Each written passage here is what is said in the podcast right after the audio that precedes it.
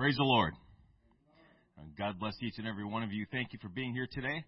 Amen. You made the right choice. God is here. He is most certainly here, and where He is, there is liberty. Where He is, anything is possible. Amen. Do you believe that this morning? Praise God. Then, whatever you have need of this morning, be it unto you according to your faith. Let's all stand.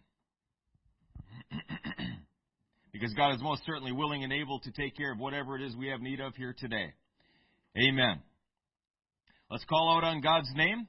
Let's ask Him to bless His service. This is His service, and we are blessed to be a part of it. We are blessed to be a part of what God is wanting to do here in our midst today. Amen. Lord Jesus, you're an awesome God. You're a mighty King, a wondrous Savior. I heap glory and honor unto the Most High today. Thank you, Jesus, for all that you have in store for your people today. Thank you, Jesus, for your manifest presence in this place and for the opportunity you've afforded us, each of us, each family, each individual, this church body, to enter into the very throne room of the Almighty, to receive of you your good things, whatever it is you have in store for your people. Thank you, Jesus, for your mercy and for your grace and for your so great faithfulness to us. Hallelujah, Jesus. We esteem you highly. We esteem this opportunity highly. We will not take it for granted. Hallelujah, Jesus. Every moment in your presence is an opportunity. Every moment in your presence is an awesome blessing, a privilege. Hallelujah, Jesus. Thank you for all that you have in store. We worship you. We praise you. We laud and we magnify you. Hallelujah, Jesus. Because you are the King of kings and the Lord of lords. Because you are altogether and ever worthy of all worship and all praise, all glory and all honor. Thank you, Jesus, for being our God. These things we ask in Jesus' name. Amen. Amen. God bless you. Thank you for standing. You can be seated. The youth may be dismissed at this time. Amen. I seem like I'm in a bit of a hurry, it's because I am, because there's a lot to get through. And I don't know if I'll be able to make it. So, here we go. Review. We talked about Samson last week. Samson was the man who was called of God out of his mother's womb. What an awesome blessing that is. I'm seeking the will of God. I don't know what it is. Well, Samson never de- dealt with that. He knew all the way through what he was to do. He just knew. What an awesome blessing that would be. He was called to be a Nazarite. He was separated unto God. That came with it many responsibilities, but many, many blessings, many privileges as well. He was very strong physically, as we talked about, but probably not a Mr. Universe physique. He's probably an average Joe uh, who was supernaturally used of God. But Samson's problem was that he esteemed his gifts and calling lightly. He took them for granted. He didn't realize what he had. Instead of focusing on his calling of delivering Israel, he was more interested in Philistine women. He was interested in his own personal plans and agenda. And there are many Christians like that today. Either they don't know they're called of God, and everyone is called of God, or they know they're called of God, but they can't be bothered with it right now. I have other things going on. I have plans. I have dreams that I want to get done first. And then I can worry about a ministry. Well, let Samson, if you're in that spot today, let Samson be an object lesson to you. His end will, at the, at the very end, it will be your end as well. He took his, he took his calling lightly. He did not feel the weight of the responsibility of it. And folks, being called of God is a high blessing. It's a great honor. But it carries with it a great responsibility. And it's okay from time to time if you feel that weight settling on your shoulders. That's all right. We ought to feel that from time to time because it is a great responsibility before God. It's a great responsibility to this world that we fulfill the calling of God on our lives. Samson killed Philistines, but not because they had oppressed Israel, not because that's what he was called to do, deliver Israel. He did it out of personal vengeance or out of his own survival. Again, he couldn't be bothered with it when it was a higher calling, but when it came to his own personal vendettas, his own skin, then he could be bothered with it. He did whatever he felt like doing and just expected that God would be there when he needed him. well, you live like that long enough, and God chooses someone else. We read in Judges 16:20, he awoke out of his sleep and said, "I'll go out at other times, as at other times before, and shake myself." And he wist not that the Lord was departed from him. That's the end result, folks. God leaves and starts moving on someone else. God always has a plan B. But why not let him stick with his plan A? Why not just do what he wants you to do?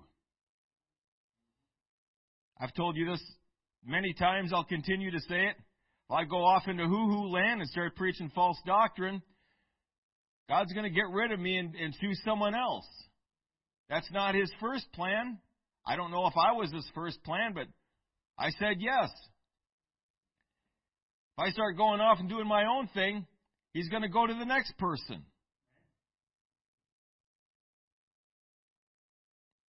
But I want him to use me. I want him to use you. No matter how mightily used of God we are, no matter how many gifts of the Spirit manifest themselves in our lives, we must remember that the power and the authority is God's, not ours. And sometimes, for some people, it can get easy to mix the two up. But we cannot allow ourselves to steal God's glory. Not in any way, shape, manner, or form. The power and the authority is God's. It's always been His. It will always be His. He delegates it to whomsoever He will for a period of time for a specific reason. When the times and reasons are done, gone, He'll take them back and give them to someone else now. And that's all right. Like everything else I have, those are His to give, they're His to take. We trust in God. Just because someone is mightily used of God does not necessarily mean God approves of their lifestyle. We see that in Samson's life. He was mightily used of God. God did not approve of Samson's lifestyle. He was marrying Philistines for crying out loud. He had no business with the Philistines.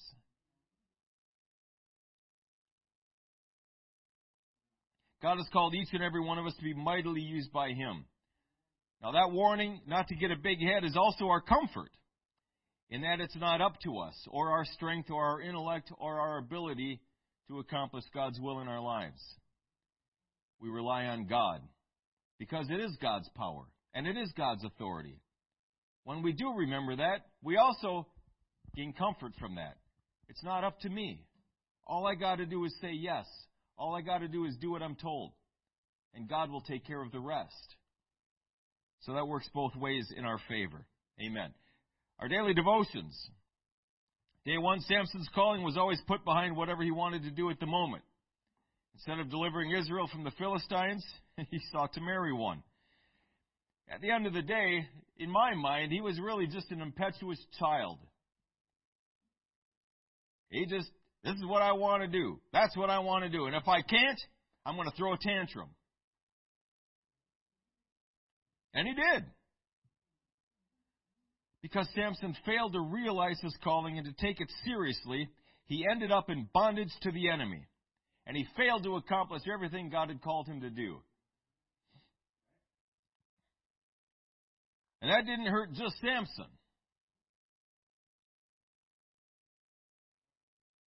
That hurt the entire nation of Israel. When we fail to realize our calling and we fail to take it seriously, where will we end up? Day two, because Samson failed to follow God's plan and call for his life, it cost his wife and her family their lives. Although he did destroy many Philistines, it was out of anger and vengeance, not out of a sense of duty or calling or responsibility. Again, none of the reasons God called him were at play here. When he did what he was supposed to do, it was for motives that did not please God. We can do what God wants us to do, but with the wrong motives. And God is still not pleased with that. When we obey the calling of God, it must be for the proper motives.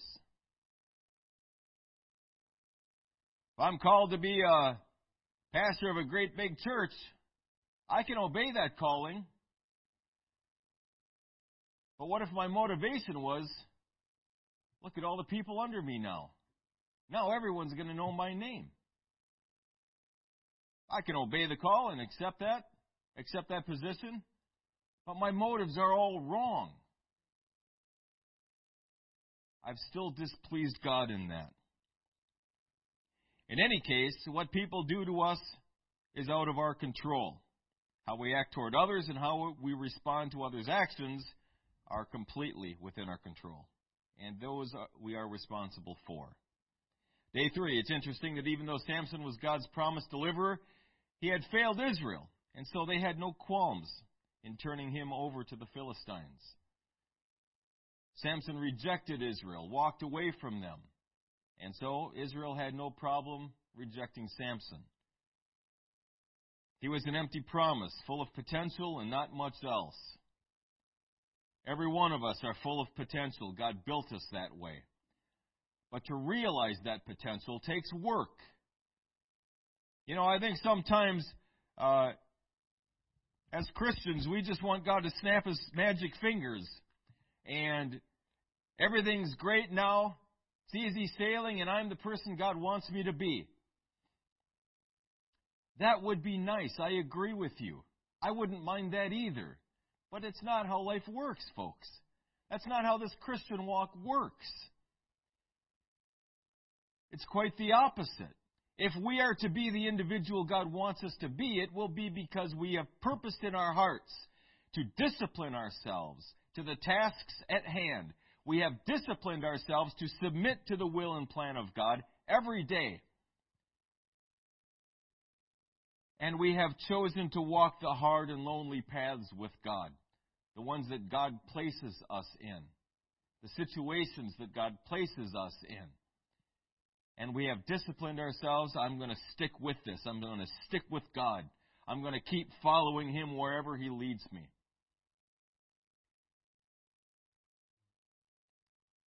That's how results happen.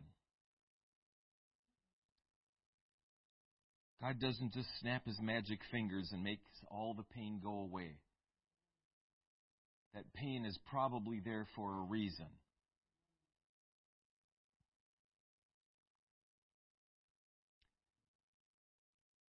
that pain squeezes that potential out of us.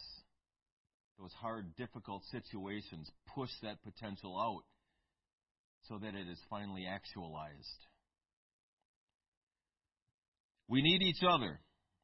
We ought to fellowship with one another. We're interconnected one to another, just like different parts of our bodies are inter- interconnected with other parts.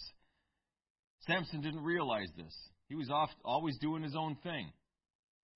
When he fell into a slump and got done with his temper tantrum, he would go off into isolation, isolate himself. We can't do that. When one of us suffers, we all suffer. When one rejoices, we're all rejoicing with them. Amen. We're a family. We're bound together, one with the other. Day four. Our immediate reaction is always to pray that God would end the pain, take us out of the difficult situation. All right I guess I'm still getting ahead of myself. It's in these situations, the hard places, the lonely paths, that God likes to move. And it's where He likes to do some of His greatest work.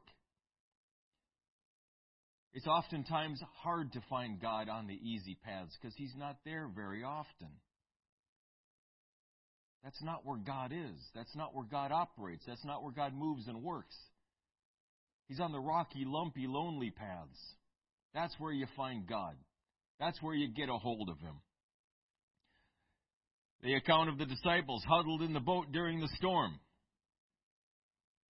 You know which one that is. Peter sees Jesus and says, Jesus, if that's you, bid me come on the water.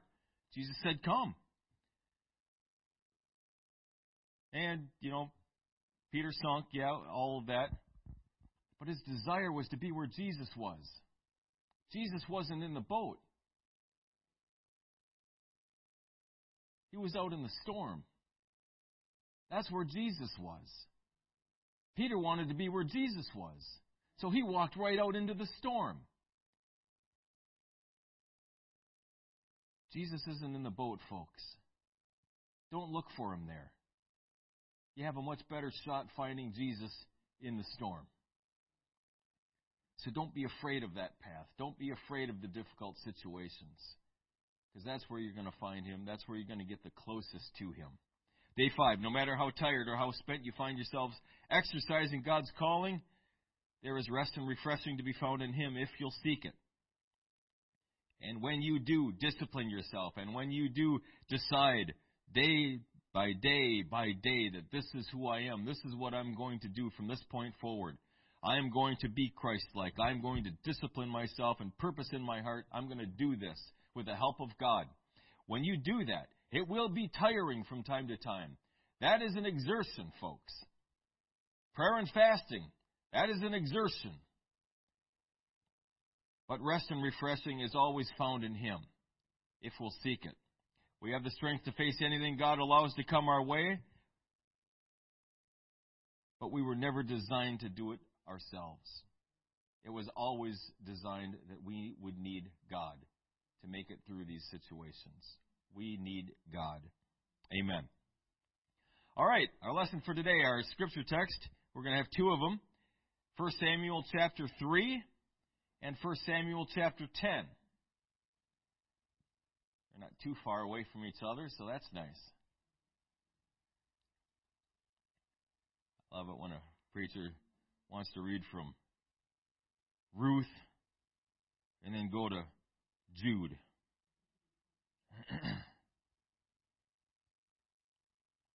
All right, 1 Samuel chapter 3, we're going to read verses 8 through 11. And then 1 Samuel 10, we'll read verses 6 and 7. 1 Samuel chapter 3, beginning with verse 8, says, And the Lord called Samuel again the third time. And he arose and went to Eli and said, Here am I, for thou didst call me. And Eli perceived that the Lord had called the child. Therefore Eli said unto Samuel, Go, lie down, and it shall be, if he shall call thee, that thou shalt say, Speak, Lord, for thy servant heareth. So Samuel went and lay down in his place. And the Lord came and stood and called as at other times, Samuel, Samuel. Then Samuel answered, Speak, for thy servant heareth. And the Lord said to Samuel, Behold, I will do a thing in Israel, at which both the ears of every one that heareth it shall tingle. And then verse I'm sorry, chapter ten, verses six and seven. And the Spirit of the Lord will come upon thee, and thou shalt prophesy with him, and shalt be turned into another man. And let it be when these signs are come unto thee, that thou do as occasion serve thee, for God is with thee. Amen. And we'll be talking about this topic help to understand God's call. Help to understand God's call. As we journey through life, some of us may have difficulty finding our calling. We may feel a twinge of envy when we hear others testify that they absolutely knew what God wanted them to do as teenagers or even as a tween. We may wonder why we remain unsure about our spiritual future even though the Bible tells us to walk worthy of our calling. Ephesians 4:1. We may also face the very real possibility that God has already revealed our calling, but we have yet to realize it. We're still working toward that. I don't know which one is the more frustrating position to be in. Today we'll be talking about Samuel and Saul. They were not sure what they should do. They were surprised when they heard God's call that would change their lives forever. Their stories show that we all sometimes need help to understand God's call. Amen. So God called Samuel. Samuel and Saul lived during a momentous time in Israel's history as the nation moved from the tumultuous days of the judges to kingship. The book of Judges is full of increasing chaos and violence. As we move into the book of 1 Samuel, we see God calling Samuel to be a prophet and so much more. He was a kingmaker, a priest, and the last judge of Israel. But the people grew weary of judges and God leading them. They desired a king like all the other nations. God warned them of their choice before giving them what they demanded. Samuel anointed Saul to become the first king of the nation. Both Samuel's and Saul's stories reveal the importance of having godly ministers, spiritual advisors to help us make sense of God's call. Young Samuel relied on the wisdom of Eli to help him understand God called him to be a prophet. Samuel did not fully comprehend the voice of God, but Eli told him to talk with God. When Samuel presented himself, God called him to be a prophet. Amen. So Samuel, he was a miracle baby, right? His mother Hannah could not conceive. And so she went to the temple and prayed about it, asked God about it, and promised God that if you would give me a child, I will dedicate that child back to you. Okay, so Eli the priest was around, thought she was drunk, and chastised her. But after explaining the situation to Eli, Eli told Hannah to go in peace and prayed that God would grant her request. She did indeed conceive and bear Samuel, and Hannah subsequently fulfilled her promise to God and dedicated him back to the Lord. She weaned him and sent him to live in the temple at Shiloh. So one night, Samuel heard a voice calling to him, and Samuel had no idea what to do. The word of the Lord was rare enough in those days that he had no frame of reference to go on. He couldn't really have been expected to understand that this was God speaking to him. He didn't know anyone that that had happened to. He thought Eli was calling to him. So he went to Eli. Eli told him twice, wasn't me. Eventually, the third time Eli perceived that it was the voice of God. So Eli instructed Samuel what he should do. And he did it. Speak, Lord, for thy servant heareth. When Samuel answered the call, the Lord told him of his ministry and the fall of the house of Eli. God was going to do something great through him. Samuel would play a vital role in the nation of Israel. Samuel spoke the word of God to the people, and the Lord confirmed every proclamation, not letting any of Sam's, I'm sorry, Samuel's words fall to the ground. Through Samuel. As a result, everyone from Dan to Beersheba knew the Lord had established Samuel as a prophet. That phrase we read several times in Scripture from Dan to Beersheba. Dan was the northernmost city, Beersheba was the southernmost. Similar phrase would be from coast to coast, or from New York to LA. The entire nation knew that Samuel was anointed by God to be a prophet in Israel. We need the ministry to help us hear and understand the plan of God. Ephesians 4 11 through 15, we've read this before. And he gave some apostles, some prophets, some evangelists, some pastors and teachers for the perfecting of the saints, for the work of the ministry, for the edifying of the body of Christ, till we all come in the unity of the faith and of the knowledge of the Son of God, unto a perfect man under the measure of the stature of the fullness of Christ, that we henceforth be no more children, tossed to and fro and carried about with every wind of doctrine by the sleight of men and cunning craftiness whereby they lie in wait to deceive. But speaking the truth in love may grow up into him in all things, which is the head, even Christ. Amen. We need godly men and women in our lives to help us, to move us forward, to equip us and train us, to counsel us and mentor us, so that we can get to the place where God wants us to be. We all need that. Like Hannah, prayer was always a great place to start. Prayer and God's Word are essential elements in discovering or discerning God's plan for our lives. We always ought to start there. We hear the voice of God come over the pulpit. We're at an altar call. God speaks to us. We're reading the Word of God. We're praying at home. God speaks to us. And we ought to uh, we ought to take that very seriously. But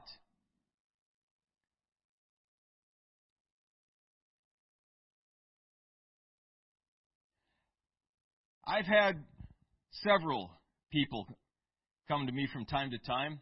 This is all through my time living for the Lord. And you've probably had it too. Ah, the Lord spoke to me. And said, I need to do this. The Lord spoke to me, said, I need to, uh, you know, whatever. One guy said, The Lord spoke to me, I don't need to come to church anymore.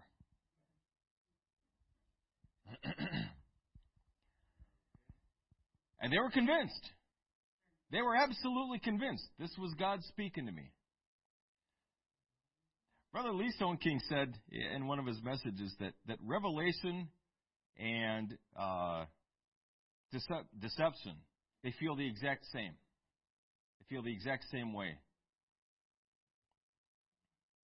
And if you're not careful, you'll never be able to tell the two apart. So, how do we tell the two apart? How do I know it's the voice of God?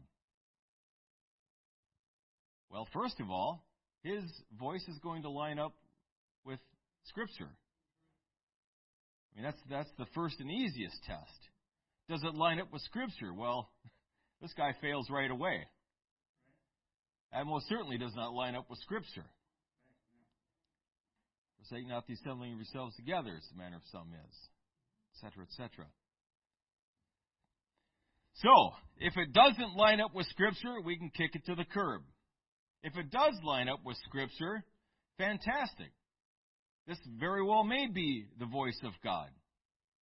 Now, what I ought to do is seek confirmation of that from my authority. When I was a young man, just coming into this, God had placed authorities in my life. And when I said, I really think I, I, I, I'm feeling a call to the ministry. Well, my pastor helped me with that. Not right away, though. Maybe I'll share that sometime. For me, it was very frustrating, but it was all according to plan in hindsight. It was all according to plan, but for me, it was incredibly frustrating. Because, you know, young guy, I heard God. I need to do this yesterday. I need to do this right now. Because Jesus is coming back. Well, yeah, that's true. He's coming back. But Jesus knows when he's coming back. And he knows when he called me, he knows when he called you. He's got all of this. He's got a Gantt chart, and he's got everything in the spreadsheet, and he's got it all worked out. I don't need to worry about it. That's God's, He's got the big plan. It took me a while to figure that out.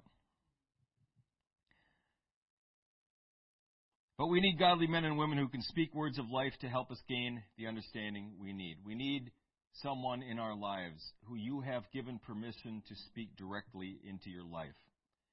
Hard things into your life, things you may not want to hear.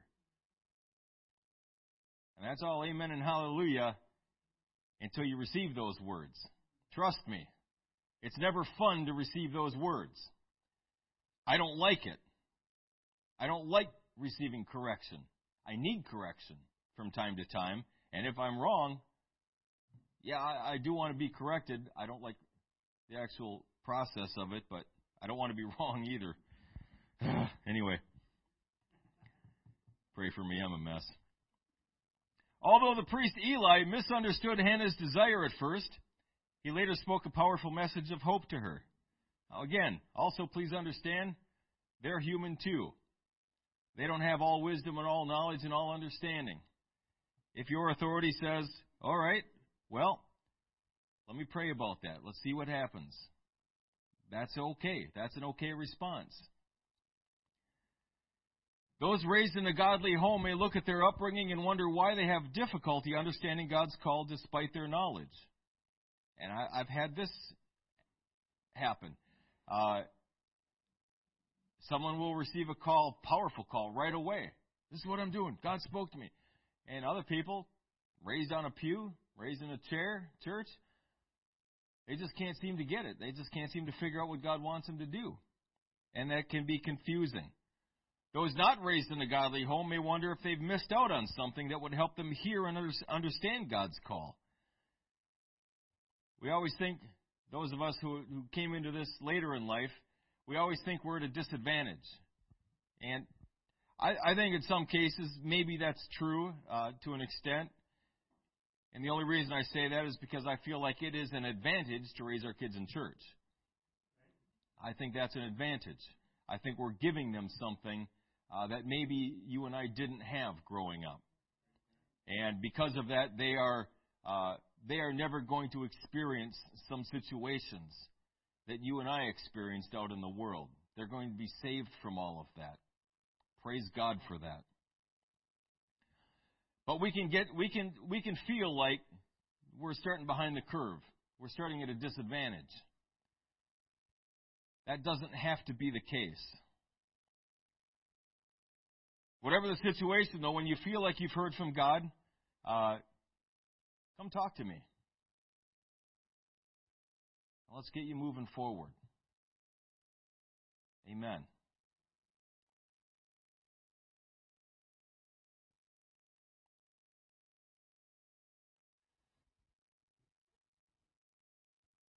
As a pastor, there are there are a lot of expectations placed on the pastor. And um, I mean, when I was sitting under a pastor, uh, I had a lot of expectations for that guy. Uh, he was to preach the word. He was to give counsel. Uh, he was to do outreach. He was to clean the church. He was, I mean, you know, the buck stops with him. Ultimately, everything that happens in the church, he's responsible for. And that's true. That's true. My primary burden that I feel like God has placed on me is His people, His sheep. I have a burden for the city. I want to see the lost saved. I want to see people coming through these doors. I'm not exempt from that. But my primary responsibility is to feed the sheep. To feed the sheep. That's how I demonstrate my love for God. And that's my burden. That's my passion. And and to equip and to train and to mentor and, and to see you guys go out and do awesome things. If every one of you preached a general conference and I had to sit in the nosebleed section and listen to you, man, that would be awesome for me. That'd be absolutely incredible for me. I just use that as an example of, I mean, that's not necessarily a measure of greatness, but you know what I mean. There are some iffy messages coming out of there too. So, anyway, uh, I want to see you guys do great things. I want to see God use you mightily and wondrously. I do. That excites me. That gets me up in the morning thinking about those possibilities, thinking about when God just explodes in someone's life. When the people of God, when, when all of us, when we finally get it, when we realize who we are, what God has called us to be, what God has called us to do, and then we just start moving forward in that. That to me is exciting, more exciting than anything else. And that's my burden. That's my passion. And if there's anything, anything I can do to move that forward in someone's life, I'm all in. I mean that. I am all in.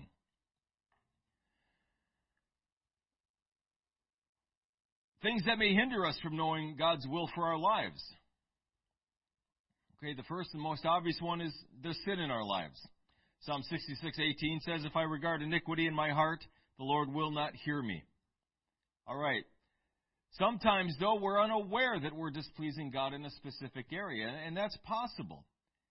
More so as a new convert, uh, we, we eventually kind of lose that excuse. Uh, the closer we become to God, the more we know and understand God and His Word, the less compelling that, that becomes. But certainly when we first start walking with God, there are going to be areas that we don't even know we're displeasing God in. We just, we're not aware of it. When someone came and told me my, my spandex and, and, and tank tops were not good, I, I was like, wow, really? I was dumbfounded. I, okay. I didn't know. I was clueless. Absolutely clueless. I didn't know that. And so, as a weird maybe example of, of this uh, idea. But again, the closer we draw to God, the more we know Him, the less likely this becomes. In any case, God can use this time of seeking Him to reveal these areas in our lives so that we can then address them. Okay, so when we are uh, trying to discern the voice of God, we are trying to discern His will, and we, we just can't seem to get it. Uh, maybe this is why.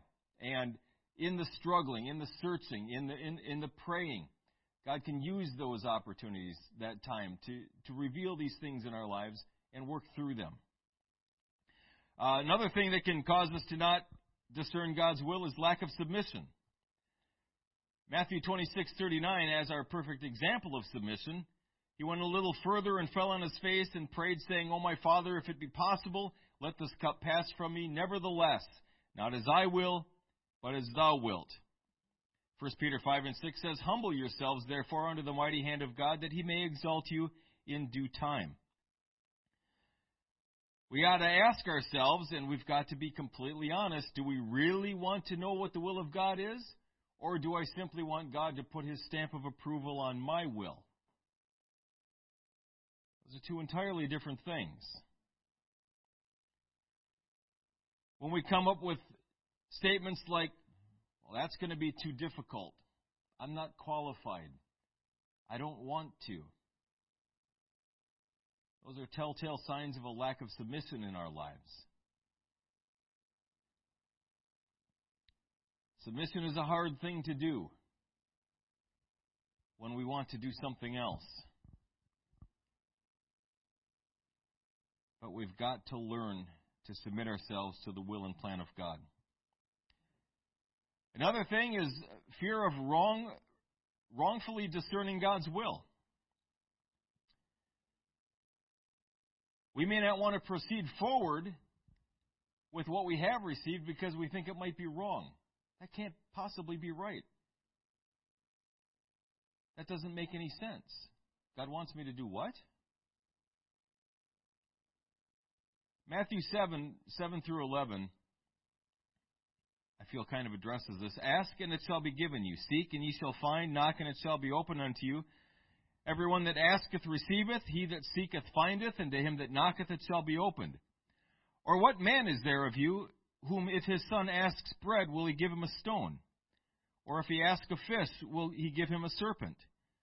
If ye then being evil know how to give good gifts unto your children, how much more shall your Father which is in heaven give good things to them that ask him? So, in other words, if I'm asking God honestly and I'm seeking Him, what do you want me to do with my life? And I receive an answer. If it lines up with Scripture and my authorities, that sounds right. Go for it. No matter how crazy it may seem to me, I got to move forward with that. That's God speaking with me. That's God speaking with me. Now, what if everyone's got it wrong? Well, I suppose that's possible. But don't worry about that, folks. Because if I give you some bad advice, God's going to come knocking at my door. He will bless you for your obedience. But He will correct me. That's how authority works. That's that protection that we talk about when we're submitted to authority. God blesses us for staying under there. But if this guy is wrong, I could say the same thing about my authority. I do what I'm told, and it's wrong. God blesses me, and He corrects my authority. I love authority. I love that. I love being under authority. If we make an honest mistake discerning God's will, and you probably will, just repent and keep going forward. Folks, anytime you try to move forward in any area, you're going to make mistakes. Okay? Just accept it. Deal with it. Figure out how to, to move forward with that. Get comfy with it. Uh, mistakes are going to be a part of your life if you want to do anything, including live for God. You're going to make mistakes, folks. I'm going to make mistakes. But we got to keep trying. We got to keep doing our best to move forward in the will and plan of God. You are not perfect. God is. You're going to mess up from time to time. You're going to get something wrong. Don't worry about it. Repent if that's necessary. Do what you can to fix the problem. Let God do the rest. And keep moving forward. Keep moving forward.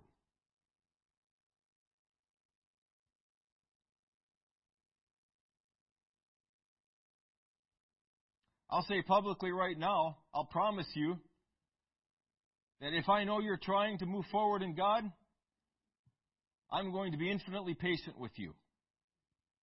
I promise you that. We'll make course corrections. We'll do what we can to, to whatever we need to do.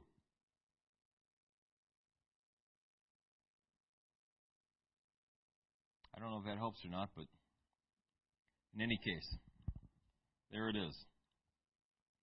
Another thing that can get us stuck is not applying what God has already revealed.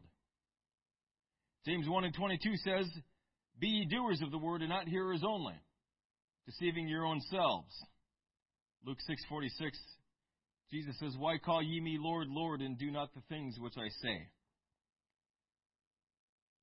Okay, those things that God has revealed to us, we've got to be operating in them. We've got to be doing them. If you want more revelation, you've got to do the things that God has already told you to do. In the life of Abraham, his initial calling was walk. Just walk. Go somewhere. And he led him from there. The saying, I love this saying God can't steer a parked car.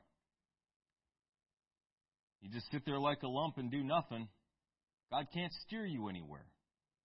But if you just start moving forward in the, best direction you can discern at the moment, just start moving forward in that. Well, God, God did give me this, so I'll start walking in that. And then He can start moving you around. He can start directing you. He can start giving you further revelation. But you got to step out. I've got to step out. If we don't, if we don't, then there's not much that God can do. God may not show you the entire plan all at once. In fact, I think oftentimes He doesn't. Just the next step and then the next step. And after you take that, the next step. Just take that step, and God will continue to reveal the rest to you. Let God do it His way, folks. There's a reason He's doing it that way. Just trust Him. I know we want the, the whole picture. I, know that. I do too. Believe me, I do. But oftentimes I don't get the whole picture. And you don't either. That's okay. We trust in God.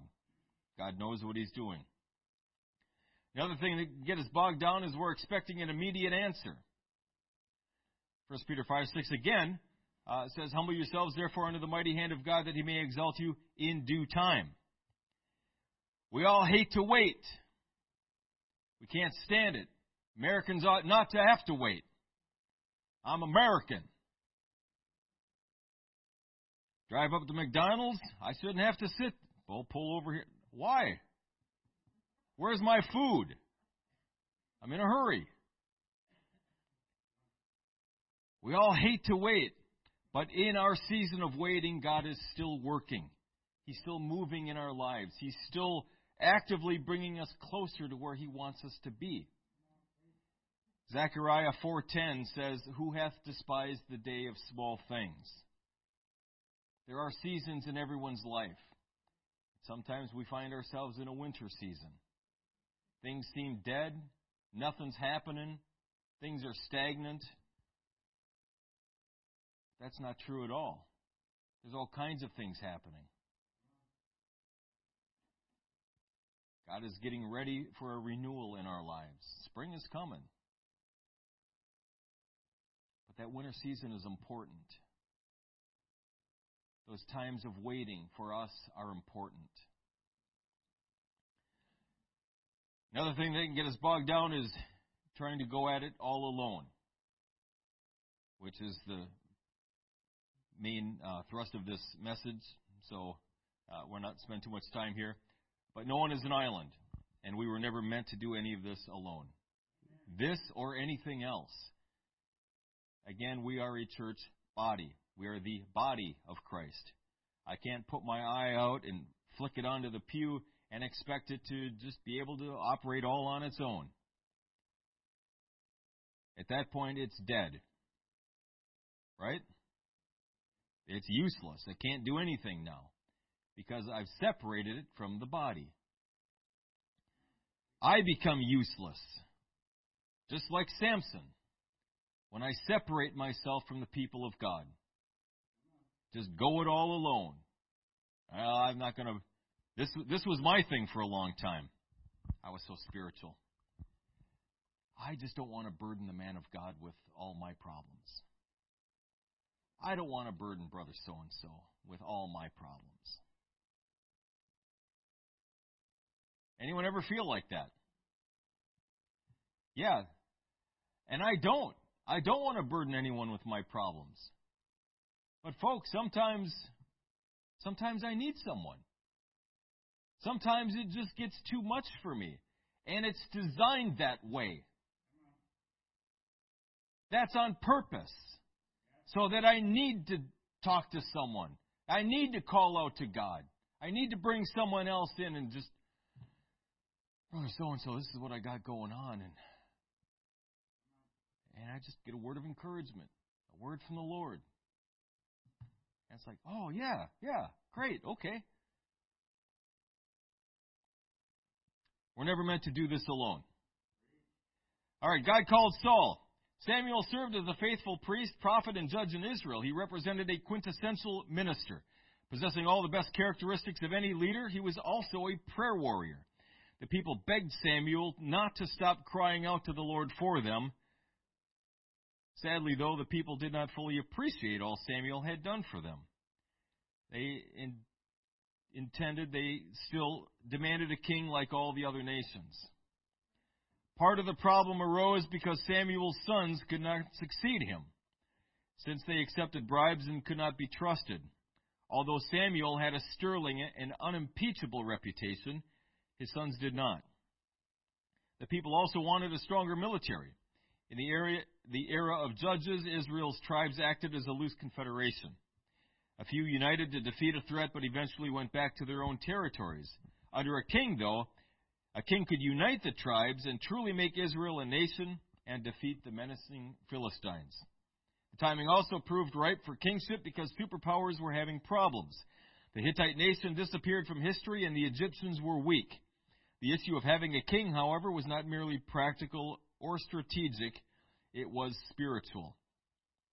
The people had not just rejected Samuel and their demands, they had rejected God. Therefore, the Lord told Samuel to choose Saul to be the first king of Israel. All right. God, through Samuel, told Saul of several signs that would confirm his calling. Each of those signs came true.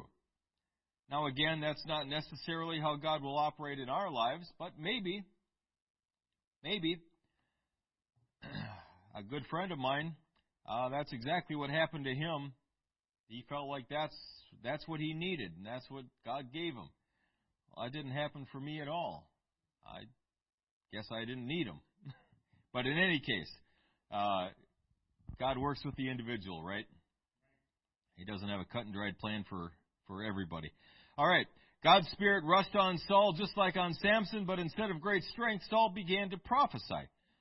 And the Bible says that he became a different person than he was before in our lives, we've got to allow the Spirit of God free rein. His Spirit must have free rein in our lives. Whatever God wants to do, in us or through us. We've got to allow that to happen. We must accept that we are new creatures because of our spirit baptism. And we must allow Him to freely move and work through us according to His will. That requires hearing His voice. That requires discerning His voice from all the other voices. Amen. And like Samuel, that may require a bit of counsel, that may require some practice.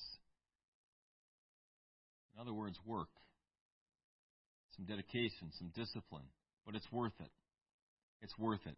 Folks, if we can't discern the voice of God, uh, we're basically spinning our wheels.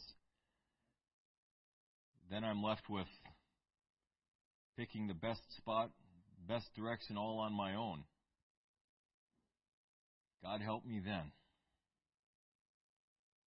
We've got to learn to discern the voice of God. Many individuals God called in the Bible were reluctant to accept their call, like Saul.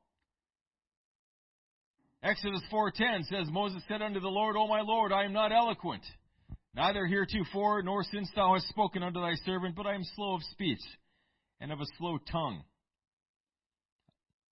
I think there's evidence to dispute that, but in any case, that was his uh, that was his excuse to God. Isaiah 6:5 Then said I, Woe is me, for I am undone, because I am a man of unclean lips, and I dwell in the midst of a people of unclean lips. For mine eyes have seen the King, the Lord of hosts. I can't be your prophet because my lips are unclean. Jeremiah 1 6. Then said I, Ah, Lord God, behold, I cannot speak, for I am a child. And Samuel 10:22. Therefore they inquired of the Lord further, looking for Saul, if the man should yet come thither. And the Lord answered, Behold, he hath hid himself among the stuff. I uh, I sometimes have a soft spot in my uh, my heart for Saul because he uh, he was thrust into something way above him, entirely unprepared. I spoke in a recent message about uh, someone that I know that this happened to. and this is one of the reasons, folks, that uh, God oftentimes reveals His plan to us step by step. Uh, there are things that we need to take care of every step of the way. There are things that I need to work out in my life before I can move forward to the before God can even reveal the next step to me. Because I could I could know the next step, but there's no way I could do the next step because I'm not ready yet. But when God when God declares me to be ready, then I can move forward. God gives me the next step, and then I can work some other things out, and then I can move forward again. When I go straight from ground zero to in my ministry without any preparation, without any God working in here, fixing things that need to be fixed, taking things out, putting things in. Without doing any of that, that's a recipe for disaster. If I'd end up here one year after I got the Holy Ghost, I wouldn't be living for God today. I can all but promise you that. I would have been destroyed. Because some of the things I've seen in ministry, some of the things you've seen in ministry, if we'd have seen them our first service, I'd have probably walked right out. I want nothing to do with that. Bunch of hypocrites. Say one thing and do another. Tell me that. Bless God, I'm out of here. Now, you can tell me all you want now. I'm not leaving this for anything. But I'm good chance I would have then. I wasn't ready then. There are things God needed to do before I was ready. So that's why the step by step. That's why God does the, the process, the individual process. There are other guys, they're pastoring at 18 years old. And I'm sitting here, what's wrong with me?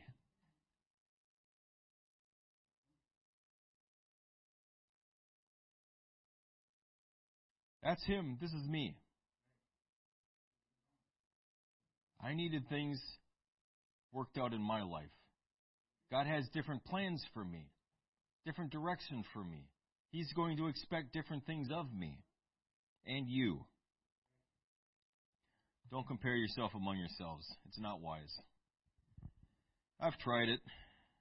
It's not wise. Humility is good when it comes to calling, but we should not ignore our calling either. It's okay to stay humble and meek about your calling.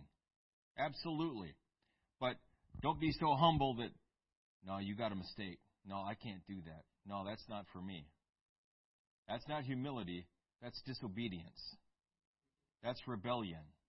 That's not humility. Instead, when we feel like that, we should seek the help of the ministry to assist us in understanding our calling. They can advise us on the next steps. They can pray with us, help us follow God's plan. Reluctance is understandable. Especially when you start, when God's plan starts collecting up here and you start to realize this is what God wants me to do. This is the, this is the scope of it. Oh my word. Reluctance is understandable. But trust that God knows what He's doing. He called the right person. He didn't make a mistake when He called you. God doesn't make mistakes. He knows all about you. But He called you anyway. Okay? So you've got God's stamp of approval. You've got His anointing. You've got the Holy Ghost unction. You've got You've got a directive from God to move forward in that ministry. Amen. And just walk forward in it. Just walk forward in it. Just accept it. Don't think about it too much. Don't don't start questioning and weighing everything out. Just accept it. God chose me for this. Praise God. What can I do to get there? All right, in conclusion, the basketball coach at a small but successful college prepared for his day. He had more than a 5 o'clock shadow this morning, so he started shaving to make himself more presentable. He sprayed out the shaving cream and lathered up. After taking a few swipes at his growing beard with his razor, he heard his wife's voice from downstairs. It was a phone call for him. Since the story occurred in the days before cell phones, the coach needed to make his way downstairs to answer the landline tethered to the wall. Wondering if he should even bother with the call, he asked his wife, Who is it? As he continued shaving. She replied, Honey, it's Sports Illustrated. The surprising answer shocked the coach, causing him to cut himself while shaving. This was it, the big moment. He had worked so hard to improve his team. Even though most people did not give his program the time of day, one of the best sporting magazines on the planet finally recognized his coaching genius. Wiping the blood from the cut face, uh, the coach turned to sprint downstairs. He ran right into the wall, but the pain did not deter him. He rounded the corner and grabbed the handrail. His speed and exuberance nearly caused him to slide down the stairs. Thankfully, the rail saved him. He busted around the corner and hit his knee on the table. Grabbing his throbbing leg, he continued hopping forward to the phone. He grabbed it and said, Hello, Sports Illustrated? On the other line, a cheerful voice replied, That's right. And for only a small monthly subscription rate, you can enjoy the very best Sports Illustrated has to offer. the dejected coach hung up the phone and slumped down next to the wall in pain. We may find ourselves in similar situations. No matter the outcome, we should answer the call with the same enthusiasm as the coach, even if our calling sometimes fails to meet our expectations. We must focus on what God expects from us. While we, read, while we read of Samuel's wondrous actions as a prophet, we may sometimes forget that he probably had to do seemingly menial chores in the temple at Shiloh. Although Saul would win many battles as king, his road to the throne began with a search for donkeys. So let us answer God's call with enthusiasm. Let us rejoice, even if our calling presents us with ordinary situations that may seem pointless to us at the time. If we are faithful, someday God will turn the ordinary into the extraordinary. Amen. Let's all stand.